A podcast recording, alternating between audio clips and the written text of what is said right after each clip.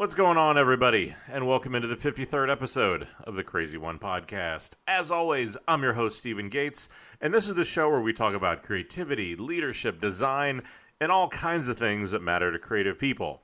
Now, if you like the show, make sure that you head over to your favorite podcast platform and hit the subscribe button so you're sure you get the latest episodes whenever they come out. And while you're there, take a couple seconds, let people know how you feel about the show, and leave a review. I know that it's been too long since you've seen a new episode of The Crazy One pop up in your feed, so I feel like I do this probably more than I would like to, but I want to start off with a quick apology because my schedule has been out of control over the past 3 months. I think during that time I've been, let's see if I can remember every place that I've been. I've been to Vegas, Toronto, Dallas, Boston, Barcelona, France. I don't know. I'm sure that I'm leaving a couple of things out. I just got a notification from my travel app letting me know that this year alone, I think I had been on 24 flights for 110 hours and covered over 50,000 miles in the air alone this year.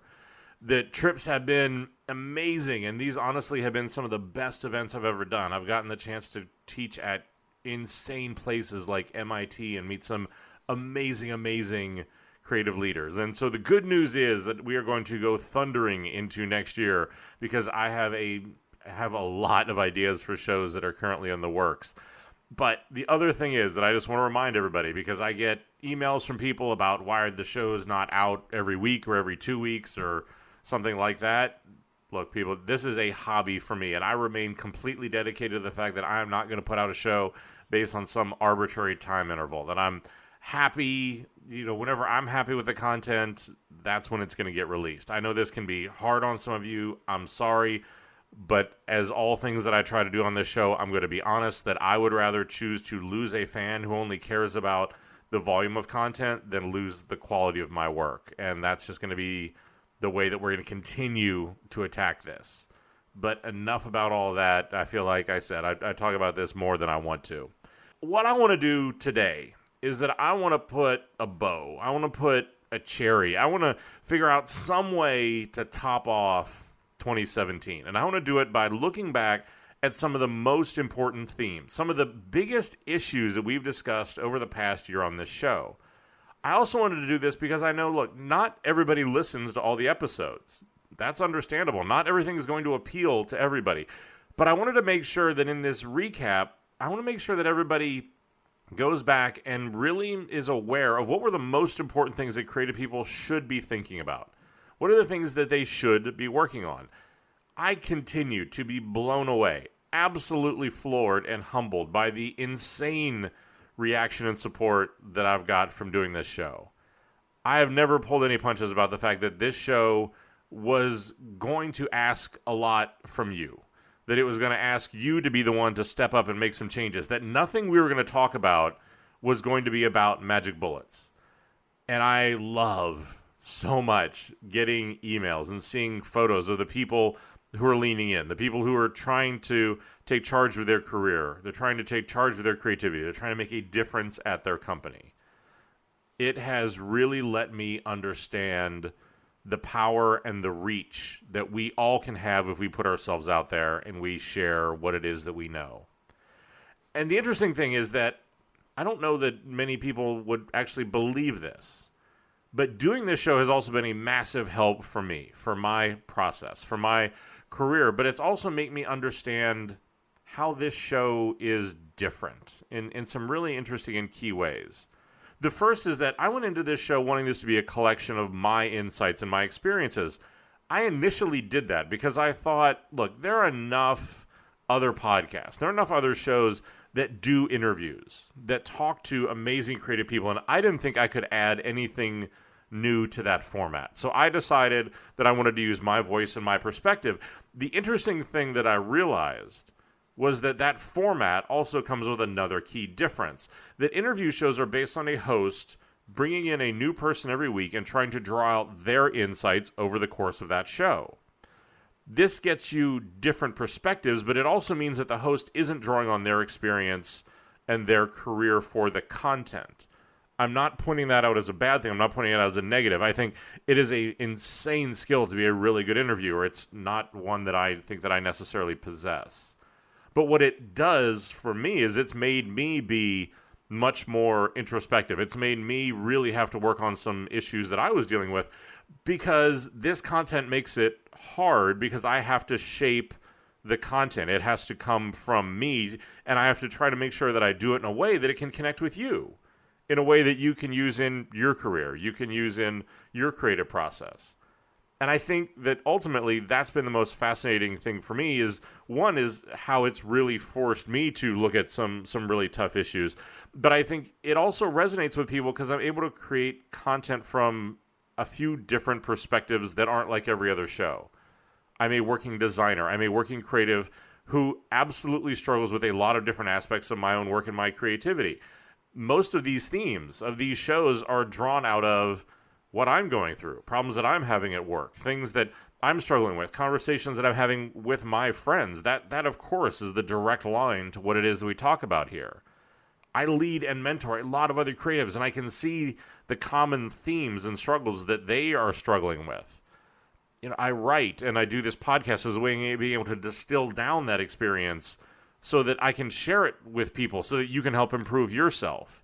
And then I can also then do things like go out and teach and do my sessions and classes and workshops and do this all over the world to be able to validate what it is that I'm sharing and get a deeper and broader understanding of how people adopt that. It really gets to this place where it has forced me to really embrace the fact that to be able to make a difference, to be able to share, you have to be raw, you have to be honest, because I feel like the more that I've done that, the bigger the response has been. So I think it's really with that spirit, with that acknowledgement, with that lens, I wanted to look back at what were some of the biggest themes, what were the biggest things that I think really needed to be talked or go back and rehashed. And not surprisingly, those themes are going to revolve around creativity, career, leadership, the things that we come back to the most, the questions that I get asked about the most. And I wanted to try to distill this down to what I really wanted to keep to just 5 big themes that I think people need to be working on. And those themes came from what I think are important, where I see a lot of creative struggling, and also the episodes that were the most popular over the past year. And so it's with that I wanted to end off 2017. It's with that I wanted to make sure that we all kind of get on the same page about where we've been as we look forward to next year and where it is that we want to go.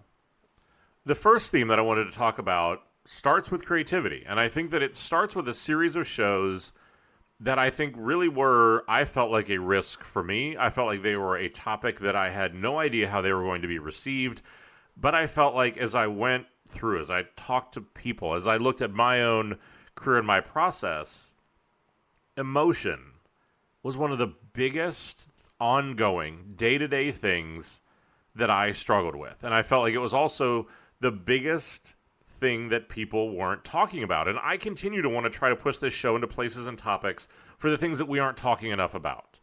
We, as creatives, need to be able to do these sort of things. And so this year we talked about emotions like fear, frustration, happiness, and empathy. And the reaction was fascinating. In episode 41, we talked about fear and frustration, 2 emotions that are incredibly powerful, are linked to creativity in such an unbelievable way, because the reality is that we all continue to be asked to take a blank piece of paper, a blank screen, anything like that, and we're asked to be able to create, to be able to make our mark, to be able to write our words, draw our pictures, create our experiences. And that out of that, we have to be aware of the fact that no matter what it is that we do there, it is going to be, absolutely will always be, personal, emotional. And that a byproduct of doing anything emotional is the fact that there comes with fear, frustration, uncertainty, because of the fact that people are going to receive that work differently. I think that it's one of those things where I have somebody who has had to work his way out of fear. I was somebody who could not speak in front of more than 2 or 3 people, even all the way up and through college. I was always afraid of what people were going to think about my work. I spent too much of my career being a mimic instead of trying to be an original.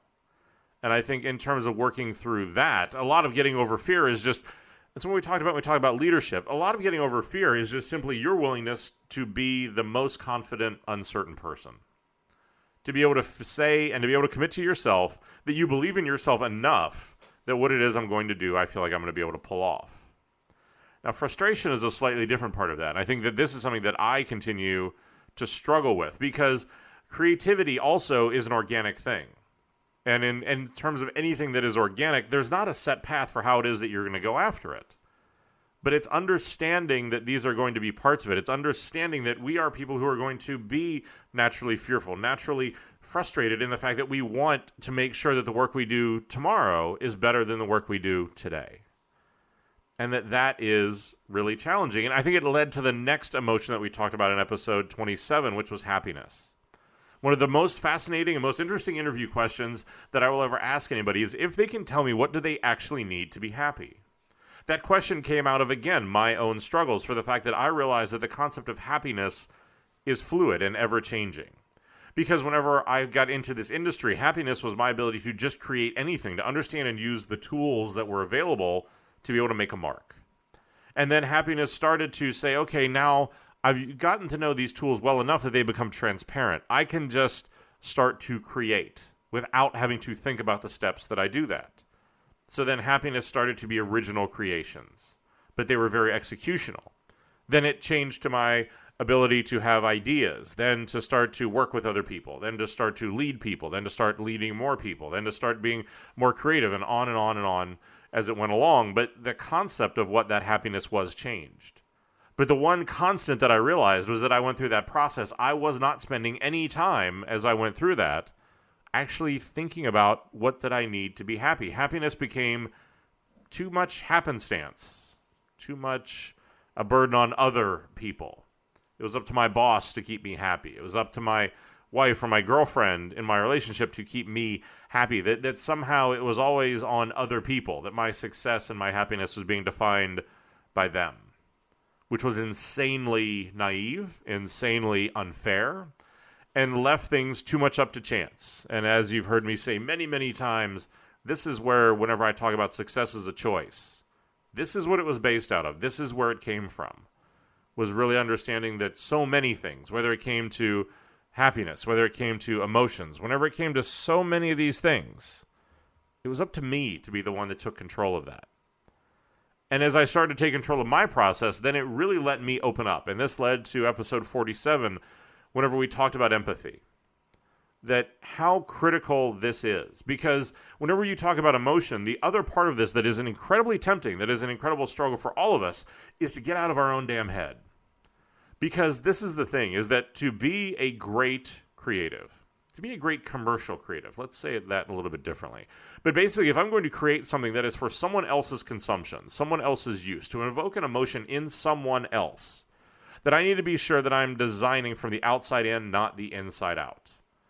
Meaning that I cannot have the arrogance, I cannot have the blind perspective to think that I am absolutely the person that I'm designing for, whenever I can guarantee you that you are not. That you need to spend the time, put in the work, walk a mile in someone else's shoes to make sure that I'm designing from their perspective in, not my opinion out. Because this is where so many things fall apart. So much of what we do in this community is us talking to ourselves or us talking to our clients or a product person's opinion that is going to drive something that isn't really even going to solve a need that a consumer has. But it's that ability to build empathy, to go out and to do, to try, to test, to research, to talk, to do whatever it is that you need to do to make sure that you really emotionally identify with the people. And this isn't just looking at a persona. It's not looking at a demographic sheet. It's not looking at the way your website's performing. All of those can be, couched in quote-unquote empathy or data. You can go blind on data. You can absolutely just kind of get overwhelmed to the point, and you can spin it and bullshit it any way that you want so that it serves the point that you want to make. It doesn't mean that it's real. It doesn't mean that it's right. But I think that that's one of the keys, is to be able to, with all of these, fear, frustration, happiness, and empathy, to understand the importance that they play, to understand that these are fluid and changing things that are going to be different for every one of us. Again, this goes back to the theme of why I'm asking people to lean in, to step up, to look, to ask, and to do it, because your emotions and the way that they interact with you the combination of what are your strengths and what are your weaknesses, the combination of what are the things that set you apart versus what are the things that you need to work on. Those are all going to be different. And there's not a way around that. I've said this before. I'll say it again. This is why they'll continue to write books on creativity, self-help, leadership, and all these other fluid subjects, because there's not ever going to be a magic bullet. There can be insights. There can be psychology and trends, but there's not going to be a magic bullet. We're going to continue to talk about emotion as we go into next year. I guarantee you. I have one show that I'm working on for quite a while around one of the biggest ones, which I think plays such a key role, which is honesty. But these are the sort of things that we're going to continue to get into, because I continue to think that they're so incredibly important. Now, the next theme, well, I don't think this theme has really kind of just been contained to this past year. But what it really is the theme of looking at and understanding really the rift that cuts across our entire creative industry right now. And that what that rift is really just what is the base approach to creativity. How do we work with our clients? How do you choose to include them? How do you choose to bring this process to life? And it really is a rift between inclusive and exclusive creativity. The rise of the in-house design team has brought about a resurgence in things that we have seen, like design thinking and new ways for creatives to focus on the way that they really work with their clients. And this is a very different model, because in days past, that model has always been that what you did was that you went out, you got the creative brief, you went away as a creative, you worked in isolation and silence to be able to come up with this big idea, which you then came back and presented to them. If you worked in any sort of a different model than that, you were labeled as a consultancy. Whether this was IDEO, SY Partners, whether it was somebody a bit more corporate, like a McKinsey or things like that. If you worked with people, you were a consultant.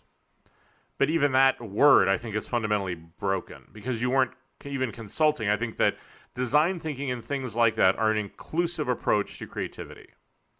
And the reason why this model, I think, continues to be so incredibly important is because as we see the rise of creative teams, as we see these sort of things coming on, we continue to see that this is really the place where there is a need, a desperate need for creativity, for leadership, and for design that we have not seen since the Industrial Revolution.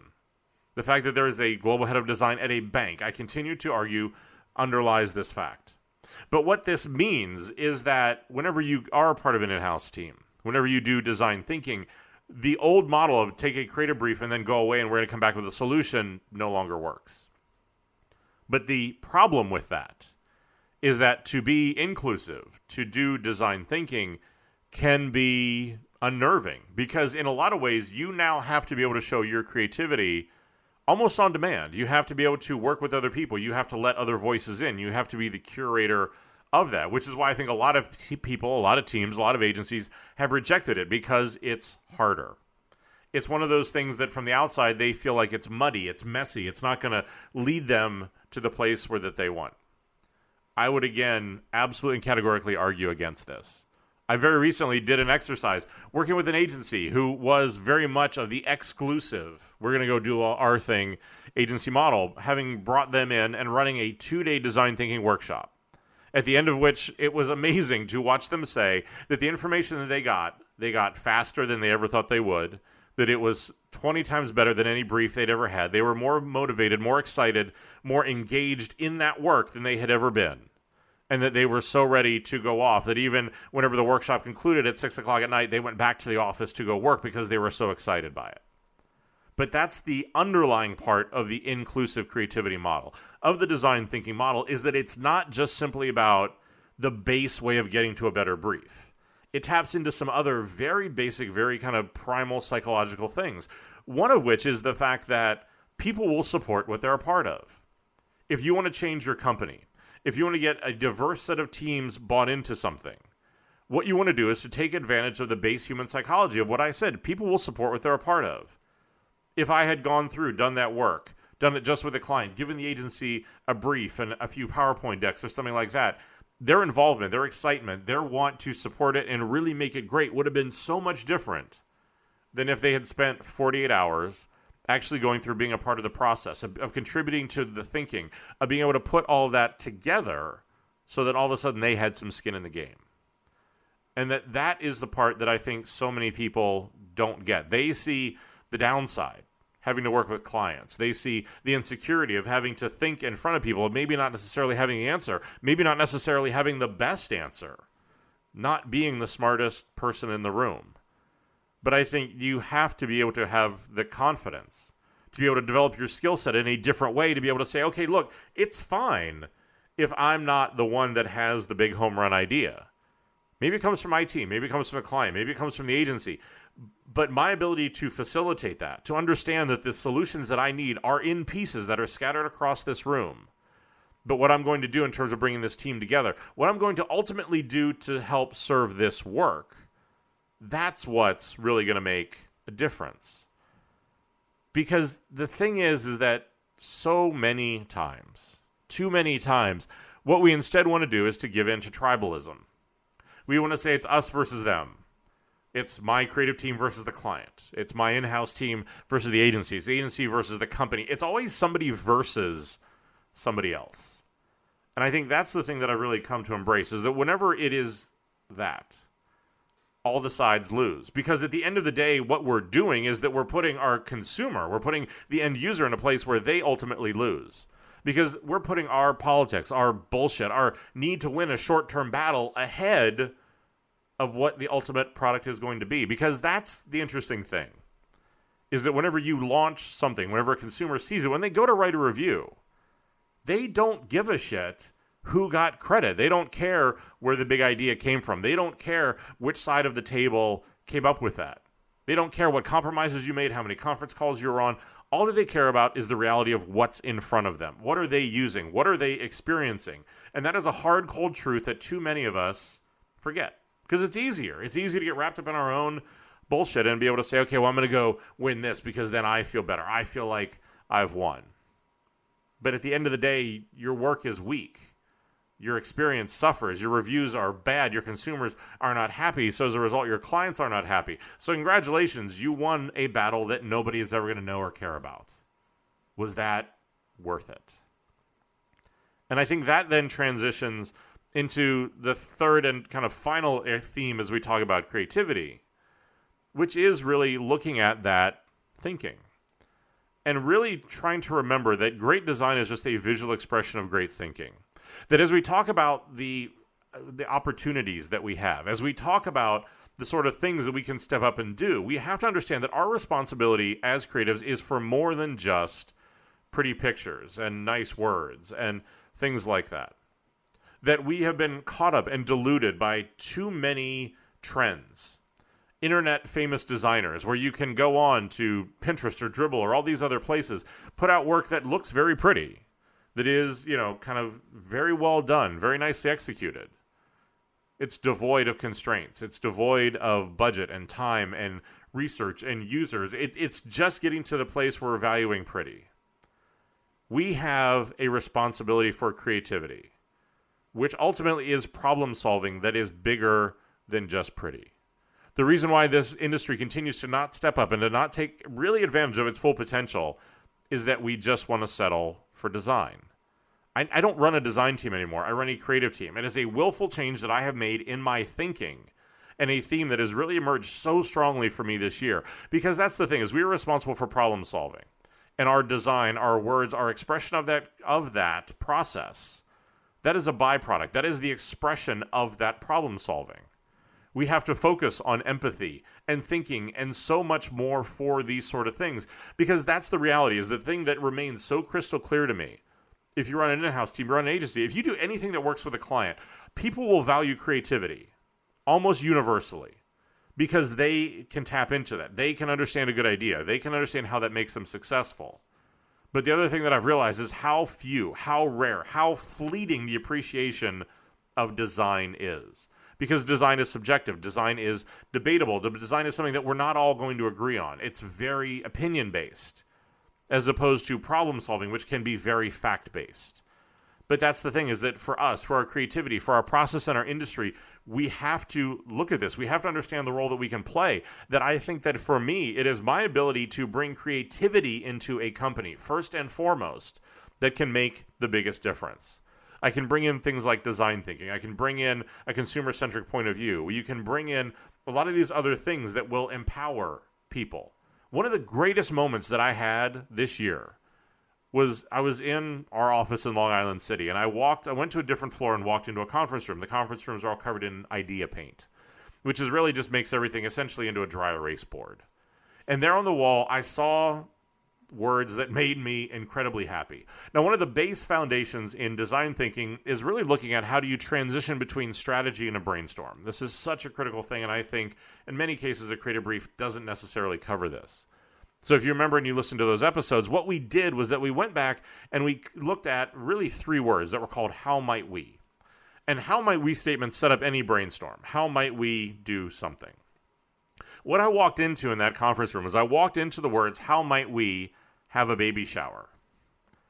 It seems like a small thing. It seems like an inane thing. But that may have been one of my biggest successes for this past year.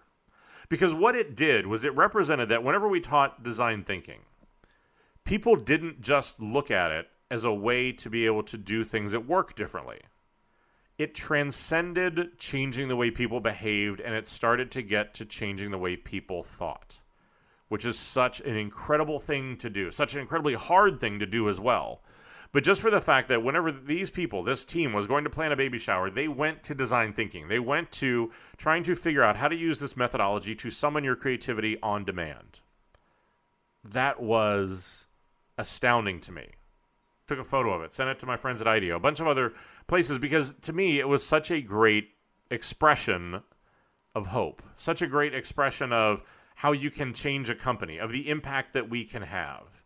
That if I had come in and just simply focused on design, I would have changed behavior, not thinking. That I would have had such a huge debate that my impact on the company would have been so much smaller.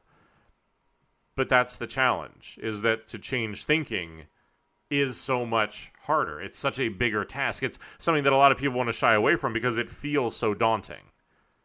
But in that moment, the moment where you see it break through, the moment where you can see you made a difference, it is undeniable. It is astounding. It is the realization that as you go on in your career, some of your best moments, some of your greatest work is not going to be in your portfolio anymore. That your greatest work is going to be in the people you can help, the places that you can mentor, the things where you can make a difference beyond just something that I can go stick in my portfolio. And that is such an incredible, incredible thing. Now, it feels a little bit funny, probably clumsy, and one of those cases where I probably should have done a better job at looking at the order in which these were in. But let's actually transition to talk about what is your portfolio. Let's start to talk to about what's your brand. Because here again, we've talked about, the ability and the opportunity for creatives to influence companies like we haven't seen in such a long time. But one of the byproducts of this trend is that creatives need to be able to show these companies that they have the skills and leadership to do this work. Because again, we're trying to come into companies, we're trying to come into spaces, we're trying to come into boardrooms and a lot of other places where creatives have not traditionally sat. And that's a challenge. It creates massive insecurity with leadership because most companies don't understand creativity. They don't understand what it is that we do. It's valued very differently. I think that's always the thing where whenever I think kind of longingly back over my career, the thing that is great about the agency model is that creativity and ideas are undoubtedly, undeniably the heart of the house. They are the reason for being there, the thing that are valued above all others. But on the client side, on the place where the rubber meets the road, it's valued differently because it's not the main product. The company is there to produce something else, and that's a real struggle. But to get into those conversations, to set yourself up for success, you need to build your personal brand. And I would continue to argue that as I look at so many resumes, so many portfolios, this is one of the things that we all suck at. It's amazing how we can do this brilliant, finessed, nuanced, insightful work for our clients, yet we cannot turn that high-powered perception on ourselves. And I think, it's understandable. But it's frustrating. But I think that the reason why it happens is that as creatives, we continue to be caught between this push and pull. The company that we are with wants us to be a great team member. They want us to be selfless. They want us to be the people who will do anything for our team and for our company. And that it is beyond the I and it needs to be the we. To be a successful team, to do great work, it has to be about the we. But the challenge becomes that if the we comes at the exclusion of your growth, your progression, even your brand, you need to understand the byproduct of that, because your next company, your next job, that big opportunity that we keep talking about, that company, that hiring manager, they want a strong and unique individual who has industry credibility, a strong sense of self, and a really strong portfolio. And this isn't what I think most people do, is that we say, okay, look, I don't have much time. I don't have much mental energy. So all that I'm going to do is I'm going to take my portfolio, I'm going to do whatever it is, and I'm going to slap in a bunch of screenshots. I'm going to slap in my articles, my words, or whatever it is that I'm going to do. Also because it's a hard line to walk, because if all of a sudden I say, okay, look, I care about my brand. I care about who I am. I want to make sure that my success is something that, again, is a choice, not happenstance. Well, that can suddenly look egotistical. It's a really hard line to walk. How can I say that I'm part of the we, that I'm here for the team, yet I'm off doing this I work, this I brand, this I thing that is just about me? It's a line that came crashing down on me too much. It's how I had to learn this lesson. It's why I want to talk about it, because I've been laid off from two of my last three jobs.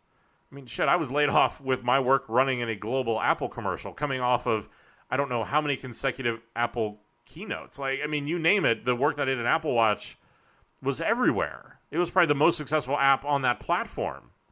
Yet, change in management, new CEO, doesn't value digital, views me as a very visible part of the old regime, somebody that needs to be gotten rid of.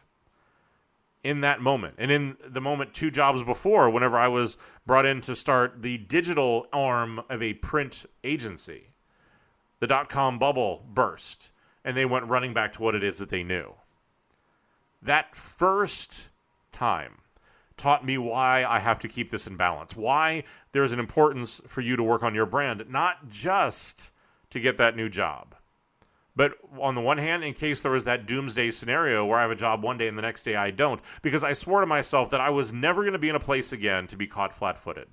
I was never going to be in a place where I wasn't empowered, where I couldn't reach out the next day to have the tools, to have the network, and to have the ability to move past them, that I was never going to let them minimize me that way ever again, and that it's taken a long time for me to figure out how to walk that line, how to be the person that is the brand, that can do a podcast, that can do it in a way that is socially and commercially acceptable, that it isn't just simply, you know, look at me, look at me, look at me. But it is something where it's a phrase that a friend of mine used that I always kind of keep in the back of my head. Well, he would always say, work until you walk into a room and no longer have to introduce yourself, and work until you become the name that's dropped. And you can do it. You can do both, but you have to build your brand. And the other reason why I would argue why this becomes so important is because most people just simply want to build their brand on that cycle of 2 to 4 years. You're frustrated and you want to look for a new job. Well, whenever you do that, now it's time for me to update my portfolio. Now it's time for me to think about my brand. It's incredibly short-sighted, because I would also argue that building your brand and having clarity around what you want, what you stand for, where you want to go, that will help you with the job that you're in today. Because you need to be able to express what it is you want, what you need to be happy. We talked about this already. You need to be able to tell your manager what these things are. As a leader, the worst thing that I can work with is a person who looks at me and says, you tell me what it is that you think I should be. Can't work with that. Can't lead that. Because by the time I figure out what that is, the person's going to get frustrated and leave. It's going to take too long and it's too happenstance.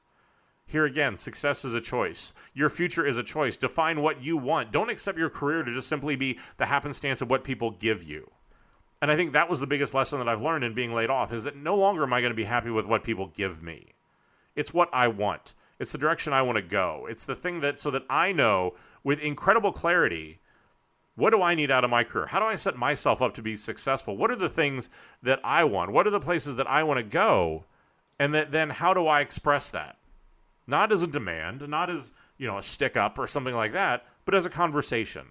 so that I also have a palette, a scorecard, a metric that I can look at regular intervals to say, am I continuing to move towards that goal, yes or no? So if this was something that you're interested in, go back, check out episode 50. This was a session that I did at Adobe Max this year that was all about personal branding and all the reasons why you want to do this. And the last one for me, like I said, is to really think about this need for leadership. We've talked about tribalism. We've talked about, whether it's the conflict between creative and tech or product or all these things, the conflict between in-house and agencies, the conflict between our clients and us, all of these things mean and ask for leadership. And that it's making sure that you're really looking at how do you make sure that you win the war, not just a battle. And I think especially for the teams that are the in-house teams, that there is this desperate, unbelievable need for in-house design leadership. As I have spoken all over the world, the sessions that have been standing room only continue to be the ones that are about in-house design. The biggest fan base for this show, I know, comes from teams that are all about in-house design. And this is the place. This is the year and this is the time where the biggest trend for us is that we've got to step up and own this role. We've got to find a way, and it is, I don't know another way to say it, it is fucking hard. It is lonely. It is a siege on your soul to try to get these big companies to change, to sign up to be the speedboat in front of the Queen Mary. But we need more people who are willing to step up and to take this challenge. We need more people who are willing to share what it is that they are doing that is successful. We need to figure out how do we have these conversations. I mean, I've started to jokingly call the sessions whenever I talk about in-house design, these in-house design therapy sessions. As I'm looking at some big events next year, that actually may be what I do, is to try to figure out how do we come together and just have open discussions as a community around what works and what doesn't. Because positioning creativity inside of an organization like that is just fundamentally different. It is harder. It takes more partnership. It takes more openness. It takes more of the things that we talked about with design thinking and some of the things like that. And it's hard. It is lonely. It is something that, man, when it works, it is fantastic. But on all the other days, it can just be this soul-crushing thing of just trying to change something that you don't know if you're going to get there. And that too often I've had to give the advice this year that I really think that people need to go find a different company. And it breaks my heart when I have to do that. But this is the thing, is that not every company is going to be the one that you can change. But we need more of them. We need more success cases. We need more things you can point to. The old tired examples of the Apples and the Nikes or the startups that start, the Ubers and the Airbnbs that have in their DNA, they're too easy. We want to fetishize those, but the thing that we don't have enough of are the big old guard brands. We don't have enough of the small mom and pops that never understood, that thought that branding and marketing was something that was more akin to voodoo than something that mattered to their business. But how do we continue to push to get that appreciation for design? How do we understand that there's a value and that it is something that we all can do? But it's up to us. That, again, this is not going to be something that's given to us. This is not going to be something that is going to happen easily, and it's not something that we're just going to have fall on our lap. Our responsibility has got to be bigger, and that we need to step up and own more of that leadership. And that's up to all of us who are listening that are in that position to figure out how. Because that's the challenge. Is that we will sit around and say how much we want it. We'll sit around and say these things, but we don't walk our talk. And that's got to change. So I thought for a while about how could I try to sum all this up into kind of one final thought for the year. And it's tough because we've covered a lot of ground together and on a lot of different subjects. We're looking at what makes creative people successful, really over a long arc of time, to start to talk about issues and different things that matter. And one of the things really was that as I continue to look at what I feel like are really successful creative people, as I continue to struggle with my creative process, my insecurities, the things that I think that I'm doing really well and the things that I think that I'm not, I've started to come to really appreciate, and I think that this is that underlying theme for me for the year. Whenever you build a brand, you go through, and there's an exercise that you can do called personas. We've talked about this if you go back and listen to the personal branding episode. But these are personas, archetypes, they're different things that we can call them. If we were going to step back and look at our role as creatives and what makes us successful, I think the two archetypes really come to the surface. And the two of them are the artist and the ruler. The artist being just what it says, the person who really wants to create, the person who wants to contribute, the person who wants to kind of use their craft to make something that makes people feel something. And the ruler being somebody like Steve Jobs, somebody that is a strong person that really becomes an authority, that's somebody that really can make a difference, that can have an impact on things. I would argue that if you're creative, we all start as artists. We all start as somebody who wants to create things, who is getting to understand what is our basic creative process. How do we start to summon our creativity on demand? How do we start to do a lot of these things that really is about creativity? But as we start to find success, we continue to see the trend that success will pull us away from being that artist and push us towards being the ruler, an authority at your company, your community, or your industry, whatever it is, whatever scale that it is. You're suddenly then looked on as somebody who has more knowledge. You are asked to lead people. You're asked to be able to speak more and to do these different things. And that I think that where you see too many careers stall, where you see the inflection point that I think surrounds so much of what we talk about on this show, is you see a few different things happen. One is that people get stuck in just the artist. They just want to be the ones who create, and that's all it is that they feel like they want to do. Well, then that has a ceiling that it's going to put on your career, and you're only going to be able to go so far. Or you see people who go to the ruler category and that they can become an authority on something. But the interesting thing is that expertise and authority doesn't last forever. And that they're in that place and they find their success for a little while, but over time that tapers off. And they lose touch with their artistic side, with their ability to execute, with the trends that are going on. And so that then all of a sudden their portfolio falls out of date, their leadership falls out of date because they don't have that foundation anymore of where they came from. And so it really has to be a cycle between these two things. That we have to all continue to be the artist. We have to continue to be grounded in our creativity. We have to understand that our process is different from everybody else. But then again, we also have to be the person who cycles up to the ruler to be able to push towards that. But once you're the ruler, to understand that then I have to stay remained and grounded in the artist. It's the push and pull between these two things, between creativity and expertise, the ability to be able to share such a transient thing. That's the challenge. But you have to push yourself. And you have to be honest with yourself about this. What are you doing? Do you have the self-awareness to even understand any of that? Because that's the part of so much of this, is that your ability to be honest with yourself, your ability to be able to look at what it is you're doing and to really take stock of that. But the other thing that I want to make sure that doesn't get lost in all of this is that making sure that you are taking some time to reflect back on how far you've come. What have you accomplished? This is a huge, huge thing that I really suck at. I do something that is good. I do something that is work that makes a difference. I enjoy it. I think at its greatest, I've enjoyed it for a day or two tops. And then all of a sudden I start to see the flaws in it. I start to move on. Insecurity creeps in. And I'm back to feeling like I'm not good enough and having to work through this.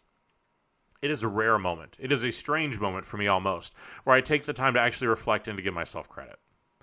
Some of the most interesting conversations I have every year are with people that I used to work with, because I find them to be an interesting metric to see where am I at. I see how they are still using a lot of the same things. These could be the same process, the same thinking, the same tools that we used years ago whenever we worked together. But they've stayed stuck in that moment. My incredible insecurity, my drive to evolve, to grow. Well, what it does is that in that moment, it lets me see how much I've changed, how much I've evolved, how even if it was just a year or two ago, how that was the way that we were doing, how convinced I was of that. But now 2 years later, because of my drive and because of my want, that cycle, because of the fact that I continue to try to cycle through the artist and the ruler to be able to make sure that I'm working both sides of it, I can see what's different. If you've been working to change yourself, if you've taken some of the lessons from this show and tried to think about what can you do differently, make sure that you take the time to have these moments for yourself, to give yourself some credit.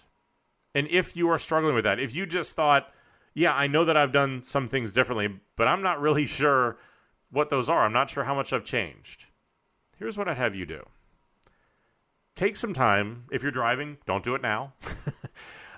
But take some time over the next week and write down, what is your process? What are the main themes or thinking or things that you're struggling with? What are the tools that you're using? And put it in an envelope. Seal it away somewhere. Put it in a note and put it someplace on your computer. And 1 year from that date, go back and look at it. Because what you need to do is you need to have a gauge to see how you're doing and to take an honest look at your process. To take an honest look at, am I getting better, yes or no? How do I have a measuring stick that I can look at? Because I think that's the thing for me, is that as long as I keep coming back in those year intervals and looking at me, and looking at my process, my thinking, the tools that I use, the applications that I use every day, as long as those continue to evolve, then I'm getting better. It ultimately is the underlying reason why I do this podcast, why I speak and write and do these other things, is because for me, I know that I get comfortable way too easily, and that comfort is the enemy of greatness. That if I don't do this, if I don't give away my ideas, if I don't give away things, then I sit in one place for too damn long. I let that base human psychology of just like, okay, I've done something that's successful, I'm going to stay in that place. But when I give it away, it forces me to continue forward. It forces me to be able to need to show up to this show and to other places with something intelligent to say. And it's hard. It's incredibly hard to get comfortable being uncomfortable, to give these things away, to start to live in that fear, because this is what we all deal with. Is that when we're faced with a problem, whenever we start to see a solution to that, the first solution that we get brings us that psychological relief. It makes us feel better because we know that there's a solution. We've done something that works. You want to hold on to that. It's incredibly understandable. But here again, you have to push, and we have to be honest. And you know what? I think that, more than anything, that's probably is the biggest theme for this year, is honesty. I have to admit, look, I find it sad when people call me out for being honest. It's a really interesting thing for me. And I get it a lot, where people say, oh, you're brutally honest. You're the only one who says it like it is. Oh, you're the only one who will say what other people won't. I understand that it's a compliment, but it makes me sad. And the reason is because I think that honesty should be the cost of entry for every creative. It should not be something that is different or exceptional. And that we need to all take a moment and figure out why. Because why are we so afraid to be honest? What do we think is going to happen? So this, I think, is my challenge to all of you. What can we all do next year to be more honest, to share more, to help other creatives more, to step up and take these opportunities more?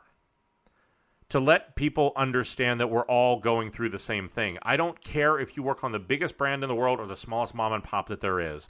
The creative process and what it is that we go through, there are universal challenges that are out there for all of us. We give in to the social media temptation of this bullshit like our lives are all perfect. And that honesty is somehow something that now we need to shy away from. It's a challenge we need to take more seriously. If we recognize all these themes that we've talked about, if we understand them, if you understand them and start to figure out what sustainable changes can you make to start to make progress, to start to be more honest, just start with being more honest with yourself. Because I also think if you can't be honest with yourself, you damn sure can't be honest with anybody else. Start there. Let that be the one theme, the one thing that comes out of this show, out of this year, out of where your work is that as you go into next year, that you're going to be prepared, willing, open, and honest enough to be that raw, to be that honest. Because I think that's the thing that I've seen. It's been the scariest thing for me in doing this show, was how honest did I want to be? How vulnerable did I want to be? What did I want to admit to? And that there were times whenever you do things and you kind of sit here and I think to myself, this is going to be either going to be great or this is going to be career suicide. I'm going to be working at Kinko's the rest of my life. because I've admitted to something that people are going to laugh at. I've admitted to something that people aren't going to agree with, or I'm going to say things that are piss people off, or whatever that was. But the thing that I've found is that the more honest I've been, the more open I've been, the more raw and vulnerable that I've been, however hard that's been for me, the more support there's been, the more people who will stand up and say, I'm going through that too. That this is something that I've struggled with my whole career, and I've been afraid to say that.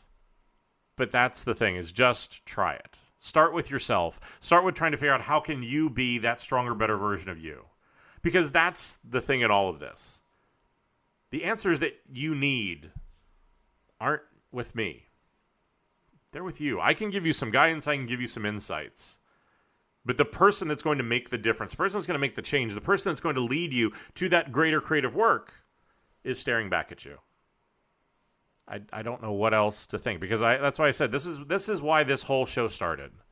The title came out of Here's to the Crazy Ones, which is the tattoo that I keep on my arm, because my insecurity and my inability to accept that insight drove me to have to physically mark my body as a reminder to not give in to that. Don't get to that point.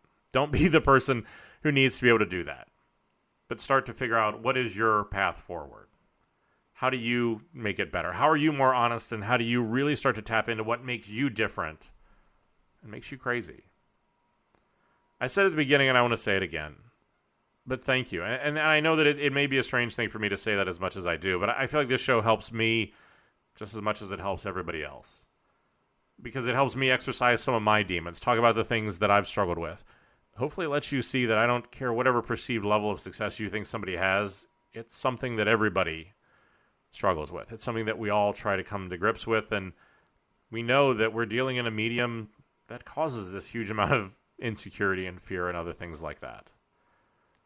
But we're going to keep taking that on. I'm going to keep talking about it. I'm going to keep trying to push that and try to challenge everybody on the things that I think we need to continue to look at. I've got a lot of new ideas for next year, for the show, for the sessions that I want to do. I want to change things up. Again, I don't want to become comfortable. I think I've become too complacent in the format of the show, in the formats of my talks. I need to change things. And that's the honesty that I need to bring to the end of this year, is that I need to take an honest look at what am I going to do to evolve? What am I going to do differently? Because that's the thing. At the end of the day, the other thing that this show has done is to really point out to me that it's very easy to talk about the right thing. It's very easy for me to sit here and give advice. If I don't have the courage and the ability and the honesty to take my own advice, what the hell do I know, and why do I begin to deserve to tell anybody else what they should be doing? But thank you for your support. It means the world to me. The letters, the emails, the tweets, the whatever it is. The fact that any of this content connects with somebody is more than I ever could have asked for. And it's an incredibly humbling thing. And thank you for the giving me the chance to be able to do it. So, as always, if you want to get the notes for this, I'm going to have all this stuff posted up, links to all these different episodes, things like that. Head over to podcast.stephengates.com. Stephen is still S-T-E-P-H-E-N, Gates like Bill Gates.com. If you want to have a discussion about any of this, follow me on social media. Write to me. I try to write back to everybody that writes to me. Head over to Facebook. Type in The Crazy One Podcast. Like that page. We can have a discussion there about whatever this is, because I think that's the other part of it is that I want to make sure that this remains a discussion.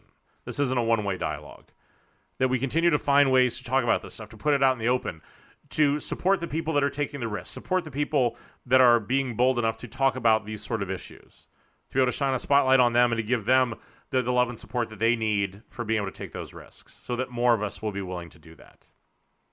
As always, the boys and I realize that there also probably should be a few girls. I need to work on my gender diversity for that. But the people down in legal will always want me to remind you that the views here are always just my own. They don't represent any of my current or former employees. These are just my own thoughts. And so, as we put a bow on 2017, thanks for your time.